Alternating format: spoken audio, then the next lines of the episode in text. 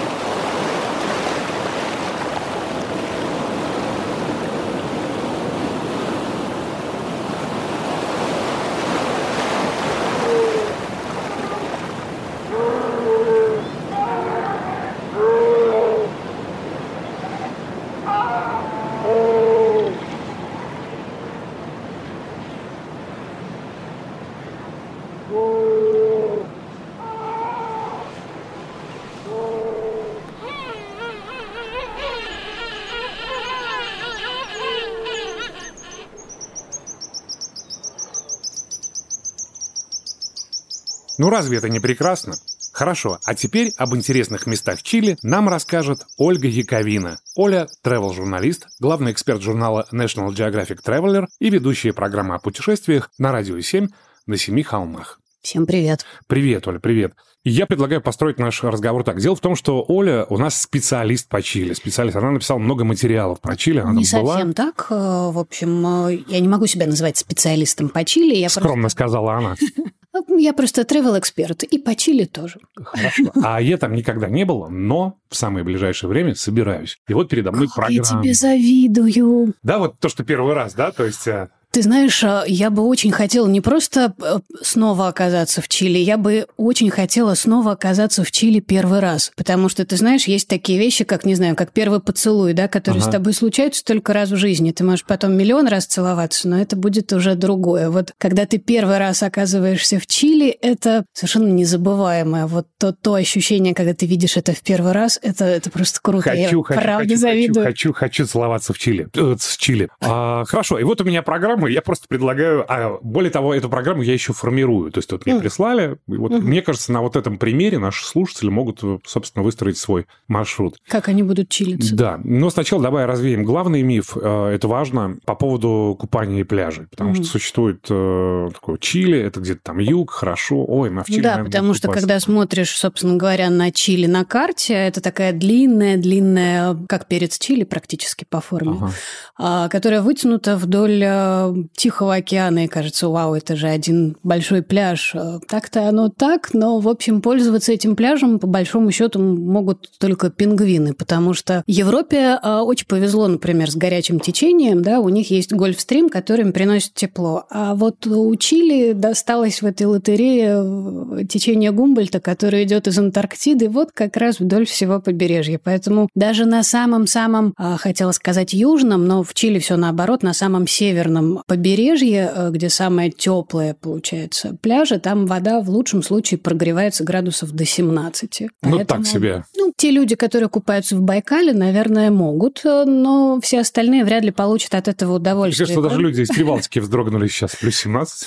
Да, и кроме того, помимо вот температуры этой воды, там еще само течение, она очень сильная, то есть э, купаться просто небезопасно, поэтому даже для серфинга не приспособлена эта страна. Все самое интересное, в смысле береговой жизни, начинается уже вот там, где уже Перу. Там уже можно, а в Чили нет. Собственно говоря, самый большой бассейн в мире, который а, на чилийском курорте находится, он как раз был построен, вот эта вот огромная километровая лагуна, именно потому что пользоваться самим океаном, который в 100 метрах от этой лагуны, совершенно невозможно. Любоваться можно, но это все. А это действительно самый большой бассейн в мире. А, я видел эти кадры, то есть это вот такая лазурная вода прямо на побережье. То есть ты... Точно. Вот это обманка, ты якобы купаешься Там есть э, одна маленькая фишка, про которую не все знают. В этой огромной, километровой, прекрасной лазурной лагуне нельзя плавать. Просто этот бассейн построен для того, что называется боутинг. Ты можешь по нему перемещаться на катамаранах, на каноэ, на сабордах, даже на маленьких парусных лодочках, но ты не можешь там плавать, вот купаться. Вода там холодная. А для купания там есть такие небольшие дополнительные бассейны, которые прям бассейны-бассейны, которые встроены в эту большую лагуну. Вот в них можно. А вот в этой вот огромной, большой только если ты упал с борда и тебе а, надо доплыть до берега. То есть это сделано не для того, чтобы купаться, а для того, чтобы не так холодно было в самом океане, да, и там не так опасно, скажем, да. из-за течения. Да, потому что на самом э, океане ты на сабборде, в общем, э, уплывешь, но не вернешься. В общем, друзья, если вот эта первая причина не остановила вас от поездки в Чили, то есть невозможность купаться даже в бассейне, то вот вторая, вторая причина и второй аргумент не ехать туда. Это вот та самая вытянутость, угу. о которой говорила 4 Оля. 4 с лишним километров. 4600, если я не ошибаюсь. Потому что вот когда я планировал путешествие, мне присылают партнеры оттуда, вот, э, к которым я обратился, чтобы они организовали путешествие. Пять перелетов, шесть перелетов. Угу. Я говорю, ребят, ну это же все-таки, ну о чем вы, какие пять перелетов? Ну, она говорит, по-другому невозможно. По-другому действительно невозможно, потому что страна очень вытянутая. Собственно говоря, это самая вытянутая с севера на юг э, страна в мире. То есть вот, вот такой более длинной в этом направлении страны не существует. Угу. И из-за того, что она тянется вдоль всей Южной Америки, она очень разная, в том числе по климатическим поясам, по пейзажам. То есть вот получается, что на севере, там, где жарко, да, у нас все наоборот. У нас там пустыня, настоящая жаркая пустыня. А на юге ледовые поля, которые которая третья по величине после Гренландии и Антарктиды. Ну, в общем, и для того, чтобы все это увидеть, а приезжать в Чили и не увидеть всего, это, ну, в общем, обидно. Если уж выбрался на этот край света, то надо посмотреть все. Для этого нужно действительно много перелетов. А, но надо сказать, что у авиакомпаний есть специальные проездные для перелетов угу. по Южной Америке. Тоже такой маленький лайфхак, что удобнее брать их у одной авиакомпании, потому что тогда они дают оптовую скидку. Да, да, да. Там раунд Трип, да, по-моему, это называется, или как? Это называется, по-моему, South American Pass или что-то в этом роде. Ну, то есть, получается, как проездной по Южной Америке. Хорошо. То есть, если аргумент, э, то, что нельзя купаться, вас не остановил, и то, что придется все время летать, потому что вытянутая страна и по-другому никак, то есть приехать на пляж и почилить в Чили у вас не получится. Поэтому приходит, придется путешествовать. Если вы согласны, то поехали. Давай с юга на север. Вот как раз, э, точнее, с севера... Это Чили, все наоборот. Давай с севера... С севера на юг. С севера на юг, все У верно. еще и зимой, и лето. Вот на самом севере, к сожалению, я никак не буду вот этой поездки, а ты расскажи, это Очень пустыня. жалко, это очень жалко на самом деле, потому что на самом севере у них находится пустыня Атакама, ее делят пополам Чили и Перу, и это самое сухое место на планете и, наверное, одно из самых впечатляющих. Она огромная, и если э, перуанцам досталась та ее часть, которая, в общем, больше всего похожа на галактику Кин Кинзадза, где только вот э, барханы и пески, то та часть, которая досталась Чили, она а, вообще меньше всего на свете похожа на планету Земля. Когда ты летишь просто вот э, прилетаешь туда и смотришь в окно, тебе кажется, что ты видишь какую-то картину, обработанную приложением призма, потому что это такие хаотические мазки, вот как маслом сделанные, mm-hmm. разных цветов, причем самых безумных цветов, зеленых, э, красных, желтых, фиолетовых. Совершенно невозможно поверить, что это вот не, не какая это не галлюцинация, а вот нормальная часть пейзажа. А если помните, была вирусная картинка Анды, да, разноцветная, куда все приходили. Ага. Вот здесь вот, э, вот представьте себе вот такую же картинку, только гигантскую, которая от горизонта до горизонта. Вот так Атакама выглядит с воздуха. И помимо всего прочего, она тоже занимает огромную территорию и разные высоты. И самая красивая ее часть, заповедник Лос-Фламенкос, делится на семь разных э, секторов с разными пейзажами. Семь в рамках одной пустыни. То есть там есть нижний уровень, на котором э, пески, солончаки. А есть э, там какой-то следующий уровень, на нем такие каньоны угу. э, невероятной совершенно красоты. А есть еще следующий уровень. Э, это такое высокогорное плато, которое называется Альтиплано, которое находится на высоте где-то там выше 4000 метров. То есть можете себе представить, в Альпах на этой высоте что у нас? Ледники, вечная мерзлота и отмороженные ну, альпинисты. А здесь у тебя вот на этой высоте, на 4000 метров, у тебя невероятной красоты лагуны, озера синего-синего ультрамаринового цвета, просто вот как глаза белых ходаков а, в «Игре престолов». А стоят вулканы абсолютно правильные такой, стратовулканы, то, что называется такой а, сферической формы, такой вот прям как фудзиямы маленькие. И между ними бегают гуанака стадами, которые вообще ничего не боятся. И ты там можешь ходить, на это все смотреть, потирать глаза и пытаться понять, это вообще что? Это я сплю? Это мне вот мерещится? Нет, это, это атака. Заходите. Вот то, что ты описала, эту картинку, мне напомнил другой фильм э, «Дюна», собственно. Вот э, на Дюну это тоже немножко похоже. Вот на, там есть земляные планет... Э, песчаные черви, черви в, в, в этой пустыне Атакама? А, там на самом деле, может быть, они и есть, они не стучатся к тебе. А, но там есть а, города, которые построены из соли. Вот. А дело в том, что в пустыне Атакама, помимо всего прочего, были огромные запасы соли каменной, э, селитры и того, что называется гуана. И э, эти запасы были настолько большие, они были настолько важные, что между Перу, Чили и Боливией в самом начале XIX века даже была настоящая война. Про это в Европе никто не знает, а это была прям война с боевыми действиями, с э, большим количеством жертв.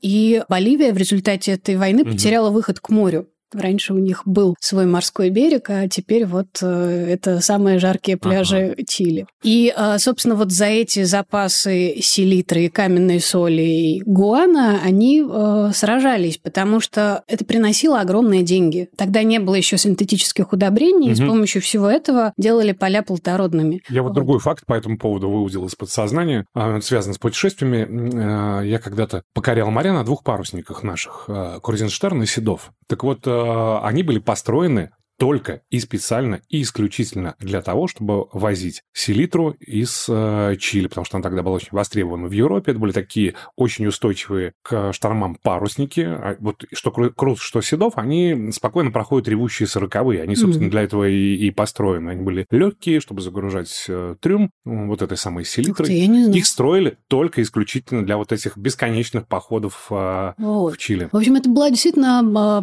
э, дико важная вещь, и городки стали старателей, которые добывали селитру и каменную соль, они в, в Атакаме остались до сих пор. Там даже есть городок, который после того, как изобрели синтетические удобрения, он разорился довольно быстро, и жители оттуда ушли, оставив все как есть. Вот, вот угу. он прям выглядит, как будто там, не знаю, нейтронную бомбу взорвали, все исчезли, а все осталось, даже чашки на столе стоят. И э, он э, входит, э, находится под защитой ЮНЕСКО, то есть это один из объектов всемирного наследия. Очень круто. Но это вот э, то, что касается прям прям городов-городов. А были еще маленькие городки, которые просто старатели строили буквально из э, камней и соли, из огромных соляных глыб их было легко выпилить. И просто вот посреди пустыни э, там такие маленькие домики, какие-то колодцы вот из этих штук, и ты мимо них ходишь, и тоже кажется, что просто какая-то совершенно космическая история. Послушай, с опаской и настороженно спрашиваю я. То есть, э, если не брать городки, то я понимаю, что из твоих слов самое крутое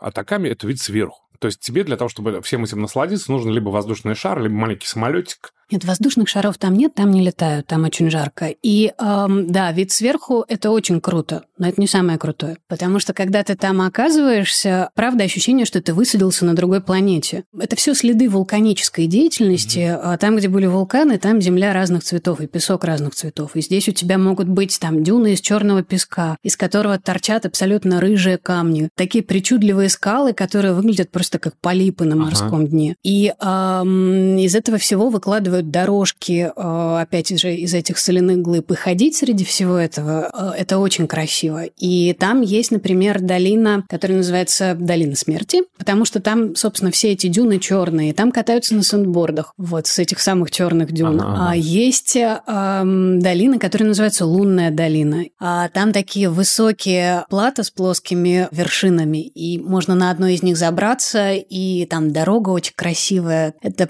песчаная дюна, пересыпанная такой золотой песчаной пылью. Из нее торчат скалы, вот как будто там дракона закопал под этим песком. Ветер ее поднимает, это все как будто блестки на тебя сыпятся. Вот, и ты туда поднимаешься наверх и видишь сверху всю эту долину. А, тебе правда кажется, что ты где-то на Луне оказался такой огромный кратер. А еще есть Марсианская долина, которая красного цвета. И туда уже привозят э, вечером на закат. И на закате она становится прям такого малинового цвета. И приходят лисы. Настоящие дикие лисы, которые приходят, потому что туда привозят туристов там, для какого-то легкого ужина. Им потом достаются какие-то ништяки. И вот приходят в этой красной долине, и отовсюду начинают появляться красные лисы. Это О, фантастика, да. А потом, а потом наступает ночь. И в Атакаме обязательно нужно провести ночь, потому что такой ночи у тебя не будет больше нигде и никогда. Такого неба, как над Атакамой, невозможно увидеть больше нигде. Это самое красивое ночное небо. Дело в том, что Атакама – это пустыня, уровень влажности там примерно ноль. То есть никакого искажения неба из-за облаков, из-за влажности нет. Там нет э, никаких заводов, то есть никто воздух не чадит. Там нет никаких городов, то есть отблеска от света тоже нет никакого. И кроме того, это высоко ты действительно близок к небу, и в тот момент, когда туда вываливаются звезды, тебе кажется, что ты в планетарии оказался. Ты вечером выходишь, а, там, я не знаю, покурить на улицу, и вот поднимаешь голову вверх, и дальше два часа стоишь вот э, сигаретой и зажигалкой, забыв вообще, кто ты, что ты, потому что кажется, что ты можешь небо увидеть просто насквозь всю Вселенную. Над тобой стоит Млечный Путь, вот просто как такой неоновый столб, как ага. мост просто. До последней туманности ты его без всякого телескопа можешь видеть видеть. И а, небо абсолютно черное, вот усыпанное этими звездами. Это просто какая-то фантастика. Удивительно. Да, и в каждом отеле буквально делают там а, звездное сафари, то, что называется. Там выходит какой-нибудь человек с лазерной указкой начинает тебе рассказывать, что вот здесь у тебя Южный Крест, а здесь у тебя Орион, а здесь Лама, а здесь то, а здесь все. Но это на самом деле не важно, потому что ты ничего не слышишь, ты просто смотришь на эти невероятные огромные звезды. Это фантастика. И а, в Атакаме находятся практически все самые главные обсерватории мира, и это тоже фишка, про которую не все знают. Большинство из них э, закрытые охраняемые режимные объекты, но многие э, из этих режимных объектов готовы пускать к себе туристов. В частности, там есть э, европейская обсерватория, которую создали все европейские страны. То есть она не принадлежит одной стране, это такое вот общество. Угу. У нее несколько отделений, а, в том числе в одном из них э, снимали, например, квант милосердия, вот э, Бондиану. Ага, ага. И там стоит телескоп, который самый большой на планете, он, собственно говоря, так и называется. Охрененно большой телескоп. Very large телескоп. VLT, вот и э, есть еще обсерватория, которая называется Альма. Она самая крутая в мире на данный момент. Там находятся самые мощные телескопы, которые изучают глубокий космос. Она находится на плато на высоте 5000 метров. Ближе к небу подобраться невозможно. То есть ты можешь залезть на гору, но ты не можешь там поставить 66 огромных телескопов. А, вот а на этом плато это можно сделать. И туда можно попасть э, в субботу и воскресенье. Туда пускают туристов. В телескоп, конечно, не дадут посмотреть, потому потому что астрономы всего мира, астрофизики э, стоят месяцами в очереди для того, чтобы получить возможность э, в телескоп э, заглянуть. Но тебе расскажут, как это все работает, покажут, как это все устроено. И это абсолютно потрясающее впечатление. Я просто хочу на секунду наших слушателей вернуть в начало нашего разговора с Олей, когда на мою реплику, вот у нас эксперт по Чили, она так как-то скромничала и говорила, да нет, ну какой эксперт, так вот. Это... И здесь тебе вот такие лайфхаки и шорткаты. Сколько нужно времени на Атакаму? Ну, вот я понимаю, что... Ну, ну, два дня. Минимум, нет? самый минимальный минимум – это два дня как раз для того, чтобы посмотреть на долины, а, для того, чтобы погулять по самой пустыне, подняться, например, на альтиплано или съездить а, к гейзерам. Дело в том, что в пустыне Атакам очень много соленых озер и гейзеров, вот прям настоящих, как в Исландии. Там можно в соленых озерах купаться, как в Мертвом море, это прям целебно, она горячая. Вот а, вокруг гейзеров можно погулять. И практически все отели, их не так много. Там, собственно говоря, есть небольшой городок, который называется Сан-Педро де Атакама. Это столица, можно сказать, э, чилийской части Атакамы. Когда-то он стоял, эм, это был караванный путь древних инков, и это был один из главных перевалочных mm пунктов. Теперь это такой маленький городочек. Ну, там стоит церковь, построенная из глины, навоза и палок. Я сейчас не шучу, это действительно основной строительный материал. Ага. А, в Атакаме. И потолок у нее выложен древесными кактусами. Там какие-то две-три улицы, э, какая-то вот центральная площадь, где вместо фонтана бесплатный Wi-Fi, и куда все собираются. Ну и примерно 500 туристических бюро, которые делают экскурсии по Атакаме, в том числе возят даже на Солончаки Уюни в Боливию, вот на ту часть. Но, в принципе, это не обязательно, потому что хватает своих развлечений. Вот, и для того, чтобы взять хотя бы 2-3 экскурсии, увидеть 2-3 разных части Атакамы и переночевать, увидеть вот эту вот э, замечательное ночное небо, нужно хотя бы два дня, лучше три дня для того, чтобы успеть съездить, ну, например, в какую-нибудь обсерваторию, потому что это experience, которого больше ты нигде в мире не получишь. Хорошо, мы сейчас обсудили самый север Чили, то есть по карте самый верх. Это пустыня Атакама, и спускаемся вниз, а, продолжаем а, наше путешествие. Вот в моей программе Винья Дель Мар и Вальпараисо. Ага, вот да, это я вот да, там буду да. точно. Вот а, что это такое? Ну, Винья Дель Мар – это на самом деле главный курортный город э, Чили, где прекрасные широкие пляжи, Винья Дель Мар – это, ну, условно говоря, Анапа, такая чилийская, где не то чтобы было что-то интересное, но хорошие пляжи, там длинный-длинный променад э, вдоль океана, по которому можно гулять, кататься там на каких-нибудь великах или электрических самокатах, э, где стоят какие-то странные скульптуры. Вот. Но, в принципе, совершенно не обязательное место, туда приезжают именно чилицы. А вот Вальпараиса... Так, это... вы, вы не видите, но там даже блеск в глазах появился. Да, это на самом деле один из самых атмосферных, самых красивых, самых запоминающихся городов в Южной Америке, да и вообще в мире. Это порт. Он один из а, самых больших по величине в Южной Америке, но не в этом его суть. Изначально это было то место, откуда началась колонизация Чили. Туда приплыли конкистадоры, которые, собственно говоря, эту страну открыли. Это был главный порт. Когда переселенцы приезжали в Южную Америку в конце XIX века, они тоже плыли через Вальпараисо. То есть это такой большой порт. И место, в котором этот город построен, это холмы, которые спускаются к морю. То есть это на самом деле город-амфитеатр. Он весь стоит над морем. Там 45 холмов, которые вот таким действительно красивым э, полукругом стоят над океаном. И весь город стоит на этих холмах, буквально друг у друга на головах. И э, у него очень длинная история. Там больше 500 э, лет этому порту. И там отметились вообще все пираты, каких только знал человечество. Там от Дрейка, там до...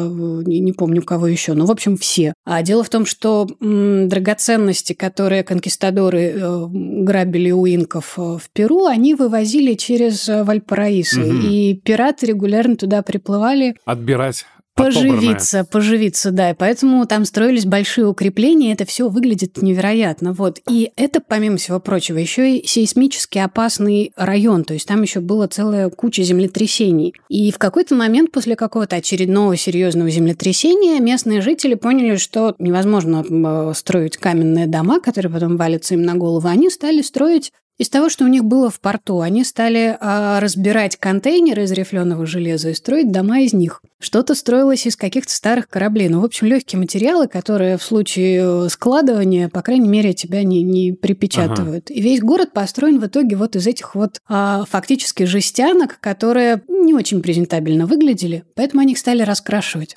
И весь город разрисован, то есть вот, вот такая вот на много-много этажей голубые, вверх, да. он разрисован а, стрит-артом, муралами и всем на свете, просто вот как спина парня из Якудзы татуирована. Там нет ни одного сантиметра, который не был бы покрыт какой-нибудь а, красивой картинкой, яркой, разноцветной, вот как только в Южной Америке умеют. Круто.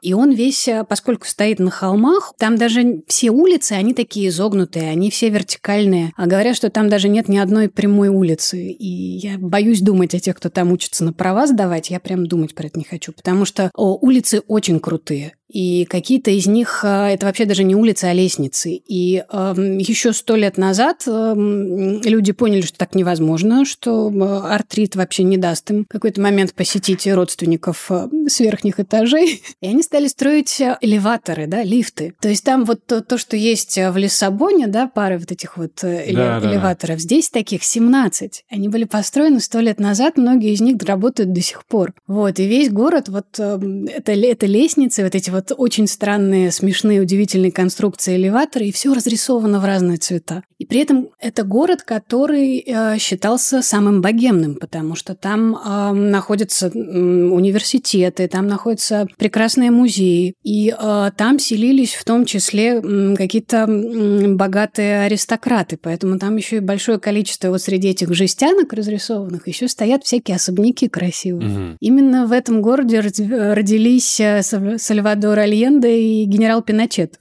Там э, дому Пабло Неруды, один из его домов, ладно. Вот, в общем, это совершенно потрясающее место, которое обязательно нужно увидеть. Вот, вот прямо обязательно. Смотри, у меня на вилле Дель Мар и на Вине Дель Мар и на Вальпараисо два дня угу. и э, две ночи в отеле Вине Дель Мар. Это правильный выбор? Или все-таки имеет смысл остановиться на ночь в Вальпараисо? Лучше остаться на ночь в Вальпараисо. Потому что Вине Дель Мар, ну, это просто курорт.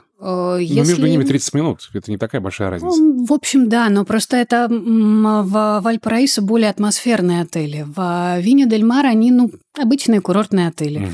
Вот. А в Альпраиса есть, например, отель, который целиком построен из э, портовых контейнеров. Вот просто вот друг на друга чуваки поставили, и э, они взяли старые ванны, распилили их пополам и сделали из них кресла. Они взяли старые бочки, э, в которых выдерживают писк, и сделали из них барную стойку и столики. И там вот каких-то таких атмосферных, удивительных мест очень много. Это город с характером, в отличие от Винья Дель Мар, который, ну, ну, курорт. Таких курортов много. А вот это вот э, обязательно стоит увидеть и остановиться лучше там. Хорошо, продолжаем наше путешествие, покидаем Вальпараисо, и дальше у нас по маршруту Маршрут, напомню, с севера на юг. Мы дойдем до самого юга. Собственно, столица Сантьяго. Сантьяго де Чили. Там есть что делать? Потому О. что... Почему такой вопрос у меня? Потому что, ну, вот то, что я посмотрел и почитал, да, этот город, который... Это город 70-х, в общем. После какого-то масштабного землетрясения там ничего не осталось. Четыре. Четыре ну, масштабных да, да. землетрясения. И, в общем, такое вот, да, возвращение в 70-е, 80-е. То есть чего-то такого там удивительного, колониального особо и нет. Там есть небольшой э, старый центр, там есть вот площадь де Армас, такая классическая колониальная площадь Фонтана, где чилийские мамы купают детей, а бездомные стирают одежду. А там есть президентский дворец, где сменяется караул. Там есть очень красивый старый рынок а, Меркадо Централь, который построен в стиле Арнуво, на таких чугунных колоннах, угу. которые в Бирмингеме отливали и по морю везли, с такими ажурными балкончиками. Ну, конечно, вот. то есть они туда везли селитру, а назад за да. эту селитру вот везли как раз эти В том числе, да. Угу. То есть с точки зрения именно архитектурного наследия, да, там нет ничего интересного. И действительно, город выглядит очень странно. Его не назовешь красивым, потому что он весь слеплен. Я его слепила из того, что было. Вот там есть, а, например, деловой квартал, там стоят вполне себе современные небоскребы, стекло и бетон. Там даже есть небоскреб, который самое высокое здание Южной Америки, Скай Кастанера, на который обязательно нужно залезть. А, но лучше это делать, если прошел дождь, потому что дело в том, что Сантьяго де Чили находится в котловине, в такой долине реки Мапочо, и он окружен горными хребтами. И это очень красиво, с одной стороны, а с другой стороны, э, это мешает проветриванию этого места, mm-hmm. поэтому там всегда смог. И э, весь всю этой красоты пейзажа толком не видно. Ее становится хорошо видно, если прошел дождь. Тогда нужно прям бежать на Скай Кастанер, ага. подниматься на 62 этаж, э, на смотровую площадку, потому что вид действительно очень красивый. А если повезет и окажешься там где-нибудь на закате, это прям очень очень здорово, потому что все эти небоскребы стеклянные начинают э, бросать розовые золотые блики, горы начинают загораться по кругу, как лампочки, и это красиво. Вот, но э, на самом деле сам город э, все равно интересный. Как все в Чили, он тоже сделан шиворот на выворот, потому что вот этот вот исторический центр со, со всей угу. этой историческим достоянием, а там только попрошайки и туристы водятся, а на самом деле жить там у местных жителей не престижно. Если выбирать там лишний день, провести в пустыне Атакама или Вальпараис, или все-таки посвятить его Сантьяго? Один день в Сантьяго все-таки нужен. Нужно. В принципе, да, можно на этом остановиться. Хотя там, с точки зрения того, что посмотреть, там тоже есть, э, например, стрит-арт. И а, несколько лет назад National Geographic даже включил Сантьяго де Чили в один из городов, э, которые вот обязательно нужно посмотреть именно из-за уличного искусства, потому что там есть несколько районов, например, район Белла-Виста, а, которые прямо все разрисованы сверху донизу, и это очень красиво, потому что с точки зрения стрит-арта э, Южная Америка – это прямо очень специальное место. Местные парни, которые бомбят стеночки, это делают очень красиво, творчески и ярко. Ага. Вот вся яркость цвета они выплескивают на стены. И там есть, а, например, улицы, которые, на которых граффити как комиксы. То есть ты идешь, и по мере того, как ты двигаешься, у тебя развивается сюжет О, на класс. стенах. Или там есть э, граффити, которые с таким 3D-эффектом сделаны. Ну, то есть вот прям абсолютно объемные. Очень талантливые ребята там работают, и это, правда, стоит увидеть. Это красиво. А, кроме того, чаще всего вот места, которые так выглядят, которые красиво разрисованы, все эти районы, они, как правило, такие, что ты там стараешься вечером не оказываться. Там ходят всякие парни с недобрым, недобрыми взглядами, и вообще ты себя как-то чувствуешь э, Предвосхитил мой вопрос и хотел спросить, да. действительно, насколько ли это, вот эта страна тревожная, как сосед, соседние страны некоторые, латиноамериканские, Ну, местные жители, они такие беспокойные. Ты когда там оказываешься, они все время тебе говорят, ну, вот вы, ты, пожалуйста, телефончиком не размахивай, у вас камера дорогая, держите ее покрепче, вот пристегивайте, кошельки не оставляем. А в какие-то районы они говорят, что вот туда вам лучше не ходить или вечером там не ходить. Но при этом э, вот этот самый район Белла-Виста, который угу. вечером превращается просто в одну большую дискотеку. А с музыкой там, как в Латинской Америке, все хорошо и весело. А там мы гуляли несколько раз, э, днем, ночью. Это все было совершенно безопасно, и никто к нам не приставал. И, в общем, не было никакого ощущения угрозы. Это вот как раз я хотела сказать, что это такое редкое место, где ты можешь совершенно спокойно, ничем не рискуя, погулять и пос... глядя вот на, на все эти разноцветные картинки классные ага. на стенах. Оля, нам нужно затронуть тему вина, потому что чилийские вина это все-таки э, они ну слуху. А есть что? Ну, пока нет. Хотя есть, все равно же никто не увидит, мы можем сказать все, что угодно. Да, чилийские вина в некоторых магазинах, особенно больших, все-таки есть полочки с этим чилийским флажком. Давай поговорим о них. Там а, есть реально классная история с винами, с которыми работает тот же фокус примерно, что и с грузинскими винами. При их пересечении на... границы теряют свою магию. Да, теряют всю свою магию, но когда ты их пьешь там, это, да, и карменер здесь, и карменер там – это разные карминеры. И э, они действительно хороши, просто до нас не все доходит. Mm-hmm. То есть э, винный experience, там вот в том же Сантьяго есть, например, старейшая винодельня Чили, она где-то там на окраине города. Туда делают экскурсии, это один из поводов съездить в Сантьяго, потому что там как раз рассказывают mm-hmm. всю эту историю виноделия невероятную с этим карменером. Ну, ты знаешь наверняка, да, что да, это французский сорт, который привезли в конце там, э, там 1800 какого-то Оля, в любой году. стране, даже в Абрау-Дюрсо, тебе расскажут историю. Вот у нас-то настоящая французская виноградная лоза, потому что они нам привезли, а потом у них... Э, да, потом у них случилась филоксера. Но у нас настоящий француз. Говорят, в любой точке мира, кроме Франции.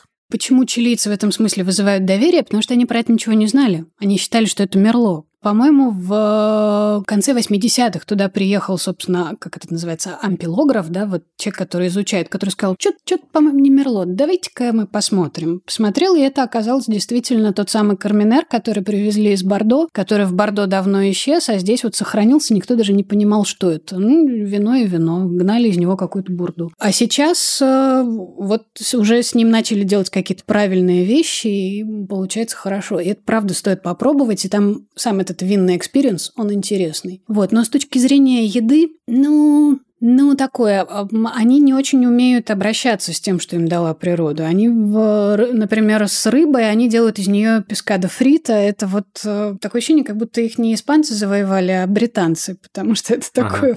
вот fish and chips в худшем проявлении. Они, например, э, мидии они запекают с томатным соусом. У них там есть, там, не знаю, paila mariscos, э, это такое рыбное суп, ну, типа их вариант ага, буйабеса. Ага. Но тоже то, что они с ним делают, он такой какой-то перевар заваренный. Слушай, ну, а перуанцы общем... соседи их не научили там севиче делать? Вот, вот. У них есть севиче, у них э, вот все, все, что у них должно быть, и севиче, и кукуруза, и э, киноа, это все присутствует. Они готовят, там везде тебе дают севиче, но если ты его пробовал в Перу, ты уже на компромисс не согласишься. И там, не знаю, то, что вот пальмовый мед, да, считается каким-то вот большим их... Э, Деликатес?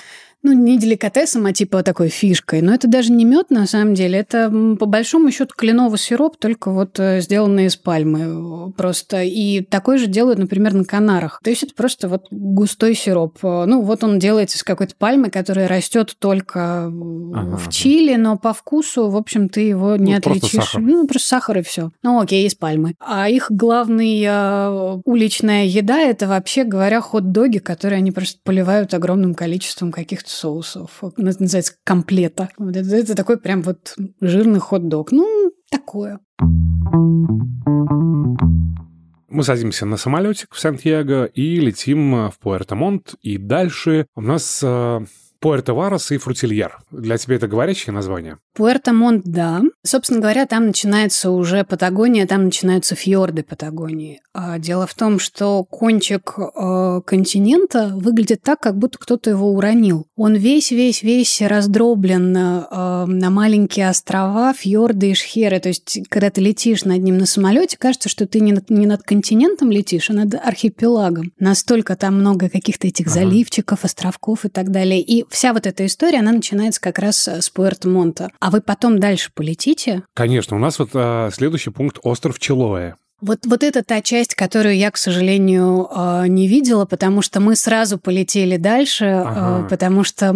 Хорошо, пролетаем. Я когда вернусь, я тебе как раз расскажу. Ой, я тебе буду ужасно завидовать, потому что я про Чилоя а, слышала много прекрасных историй, и в моих планах, когда я вернусь, вот побывать там обязательно. Ну, там, судя по видео и каким-то картинкам, это какая-то... Ну, вот у меня сравнение там с Фарерскими островами. Как ни странно, тоже разноцветные домики, да, но уже да, не да. из контейнеров контейнеров. Это земля индейцев Мапучи. Дело в том, что довольно много разных народностей жили в а, Чили и вот в чилийской Патагонии. И не все из них дожили до наших дней, но индейцы Мапучи как раз дожили. И самый знаменитый парк, а, национальный парк, а, заповедник чилийский, Торрес дель Пайне, вот, собственно, его название это на языке индейцев Мапучи. Вот у меня как раз следующие пункты Пойнта Аренес и Торрес дель Пайне. Это начинается самое самое интересное. Самое главное, да? Самое главное. Расскажи. А, ну, вот я тебе так скажу. А, я много чего видела. А, я очень много разных стран повидала, разных пейзажей, но место красивее, чем чилийская Патагония, я не видела.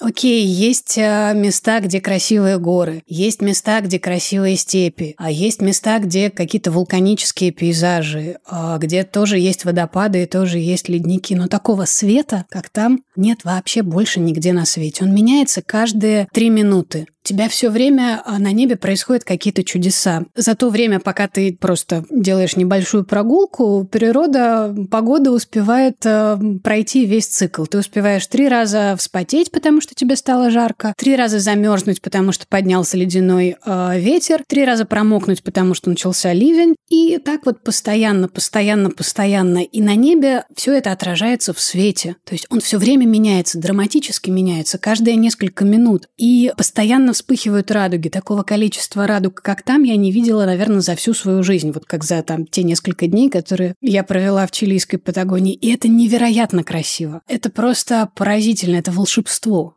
Вот у меня здесь серый ледник, Торрес Дель Пайн, ледник Грей. Да, да, да. Это вот, да, это все то, о чем это ты говоришь. Все, это все там. А, вообще говоря, Патагония так называется вот самая южная часть всего континента. Ее делят пополам уже Аргентина и Чили. И если Аргентине достались в основном э, степи, пампы, те самые пампасы, которые вот на волю в пампасы, это там, то Чили досталась, на мой взгляд, самая красивая часть, ей достались горы. А там есть горный массив, который называется Сьерра дель Пайне, который невероятной красоты.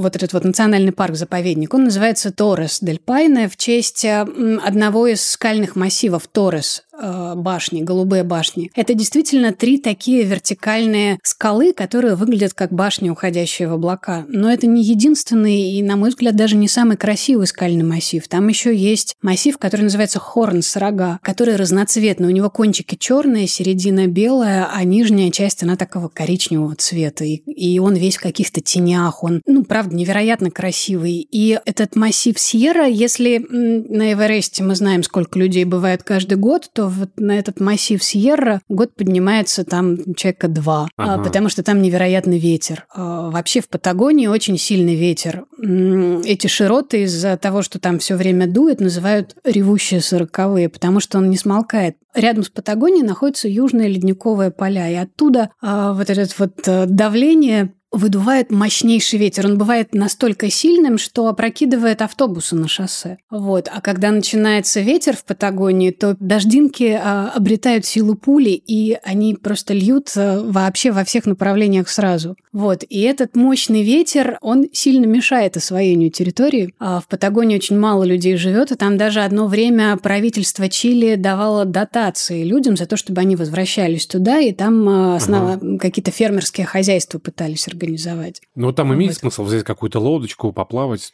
Там негде поплавать. То есть это, вот это среди степь. ледников, я себе представляю, а, как раз там какие-то озера. Среди ледников, а, вот там, там есть совсем небольшие ледниковые а, лагуны, но там такой ветер, что ты далеко не уплывешь. Ты можешь только... Там есть тропа, ты вдоль этой тропы можешь прогуляться. А, иногда там делают, если погода позволяет, можно на каком-нибудь катере пройти, но сам нет. Никакой лодочки ты там не возьмешь, и там, собственно, людей-то нет. Там не у кого взять эту лодочку. И для того, чтобы увидеть ледники, лучше, лучше всего записаться на ледовый круиз. Их делают как раз из Пунта Ареноса. И на самом деле ледовая навигация там вот по фьордам э, – это очень опасное дело. есть только одна компания в мире, Красьера Скорпиус, которая там делает эти ледовые круизы. И у них э, корабли, которые они для этого используют, это собственные конструкции. И все, все их придумал человек по имени Константина Качифас, основатель этой компании, как вы понимаете, Скорпион по знаку зодиака. А, вот, и упрямый, как все скорпионы. С ним связана потрясающая история, потому что на самом деле он греческого происхождения, как это слышно по фамилии. Его семья, а, его родители, его брат Атанасос, они переехали когда-то вот а, в Чили, стали там приживаться и ходили в школу. Но один брат ходил в школу, а второй помогал папе, потому что папа был рыбаком. Константинус, вот он был с папой. А у его брата Атанасоса а, была одноклассница, с которой он дружил. Ее звали Мими. Капитан Константина в тот момент еще не капитан, а просто простой парень, увидел Мими и влюбился. Она ему говорила, нет, ты простой рыбак, мне с тобой неинтересно, скучно. Он говорил, ща, и он стал брать ее с собой в море и показывать ей вот эти ледниковые фьорды. Говорить, вот когда я вырасту большой и богатый, я построю большой корабль, который сможет зайти вот туда, к тем ледникам, и ты увидишь, как там красиво. Я тебя туда привезу. И он каждый раз придумывал какие-то новые способы забраться еще глубже и показать ей, а это невероятный мир. Там ледники выходят в воду, свешиваются. Ага. Их огромное количество. Их там а, около 50. И они огромные. Прям как стена из фильма «Игра, колец, Игра престолов». Вот эта вот ледовая стена. То есть это вот ледник, это просто... У него там ширина несколько километров и 2 километра вверх. Это просто стена льда невероятной красоты. И а, в этих фьордах никогда не бывает а, качки. Поэтому вода там абсолютно гладкая и посыпанная ледяной крошкой. И э, если вдруг небо развеивается, в нем начинают отражаться облака, и э, это вот просто как будто ты по зеркалу скользишь. Вот. И этот затерянный мир, там он невероятно яркий, он полон жизни, там огромное количество птиц, э, там огромное количество каких-то вот э, тюленей, э, морских львов, которые там просто кувыркаются под тобой. Вот. Э, там растут э, на берегу деревья, которые все заросли каким-то странным лишайником, вот просто вот как таинственный лес. Там спускаются туманы, там растут ярко, вот такие ярко-красные, ярко-фиолетовые ягоды. Это просто какой-то фантастический мир. И капитан Константина возил туда эту девушку и показывал, вот, Мими, смотри, какая красота. Вот. И в какой-то момент у него все получилось. Она в него влюбилась. Она вышла за него замуж. Они родили шесть детей, и он таки построил компанию. Он придумал корабль, который может туда, в эти фьорды заходить. И 40 лет его компания ходит по этим ледовым фьордам, больше никто туда не может зайти. И Донья Мими, которую мы все называем Донья Мимими, потому что она, ей уже там 80, ага. вот, она плавает с каждым, ходит в каждый круиз, потому что она лично контролирует, чтобы вот пироги к чаю были достаточно пышными. Вот. И капитан Константина, его уже нет, он умер, собственно говоря, во время одного из круизов лет 10 назад, и сейчас корабли водит его сын Луис, капитан Луис, который родился на этом корабле, который провел там всю жизнь, который, в принципе, знает эти все фьорды как свои пять пальцев. Вот. И вместе с мамой, и у них есть ритуал у компании Красьера Скорпиус, он называется 1245. Они подходят по фьорду, который назван в честь капитана Константина, к леднику, который назван в честь капитана Константина, на специальном ледоколе, который называется «Капитан Константина». Они достают 12-летние виски, они откалывают э, лед от ледника, которому 45 тысяч лет, и пьют за капитана Константина. Доня Мими произносит тост. Это очень красиво. Да, это впечатление. Это тот случай, когда мне больше ни о чем не хочется тебя спрашивать, потому что это вот все, это ну, кульминация, круиз, это последнее. И оркестр грянул, и все. Аплодисменты. Вот дух впечатлений, дух приключений. Спасибо большое, Оля. На здоровье всегда, пожалуйста, и хороших путешествий.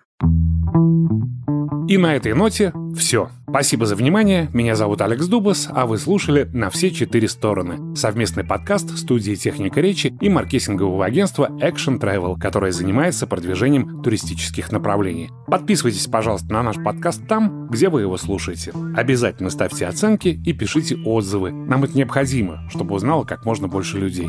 Над этим подкастом работали шеф-продюсер Александр Садиков, продюсер Данил Остапов, два монтажера Лера Кусто и Сергей Скурту и композитор Виктор Давыдов.